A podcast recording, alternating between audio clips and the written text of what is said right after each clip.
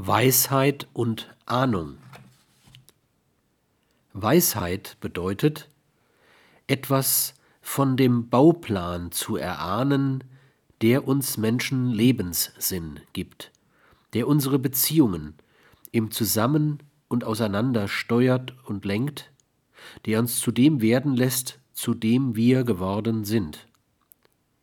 Weisheit liegt jenseits aller Rationalität ohne aber sich in den Tiefen der Emotionalität zu verlieren. Sie gründet an der Stelle menschlichen Personseins, an der Emotionalität, Sozialität und Rationalität noch in einem sind.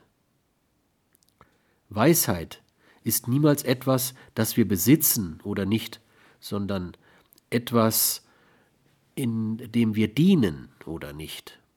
Antoine de Saint-Exupéry schreibt in seinem kleinen Prinzen, man sieht nur mit dem Herzen gut.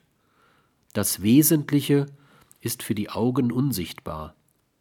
Weisheit will mit dem Herzen gesehen werden, wenn schon nicht alles mit dem Herzen Gesehene weise ist.